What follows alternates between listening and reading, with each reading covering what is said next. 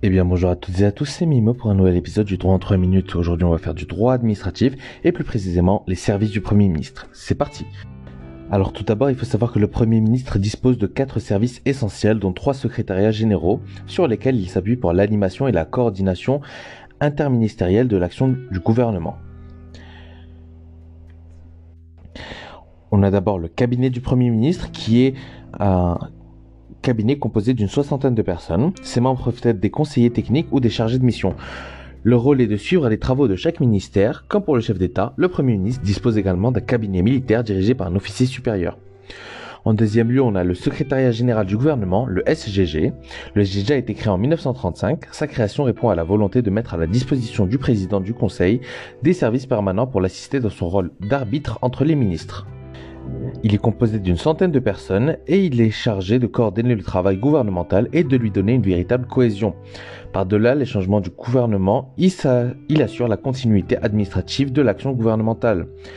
Le secrétaire général qui le dirige est issu du Conseil d'État, preuve de la continuité de l'action du SGG.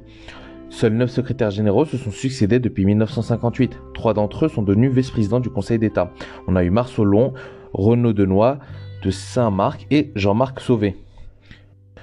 Son rôle est avant tout administratif, c'est-à-dire qu'il prépare le Conseil des ministres, il prépare les observations du gouvernement au recours en inconstitutionnalité devant le Conseil constitutionnel, il assure aussi la qualité juridique des textes proposés par le gouvernement, il transmet au ministre les instructions du Premier ministre, il dirige les services du Premier ministre. Et enfin il transmet au journal officiel les textes en vue de leur publication.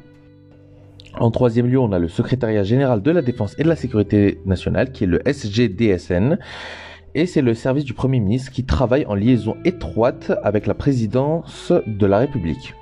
Le secrétariat général de la Défense et de la Sécurité nationale, anciennement secrétariat général de la Défense nationale, assiste le chef du gouvernement dans l'exercice de ses responsabilités en matière de défense et de sécurité nationale.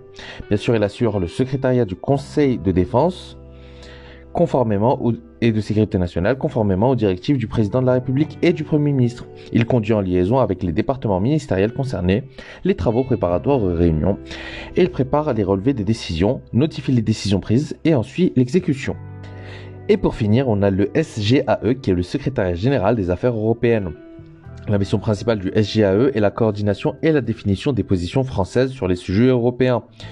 Il est composé d'environ 200 agents le secrétaire général assure la liaison entre les autorités françaises et les institutions de l'Union européenne via la représentation permanente de la France auprès de l'Union européenne. À Bruxelles, le SGAE est donc le garant de la cohérence et de l'unité des positions que la France exprime au sein de l'Union européenne.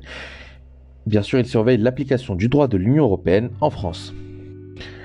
Merci d'avoir écouté, c'était Mimo pour un épisode du droit en 3 minutes. Prenez soin de vous, à demain, cheers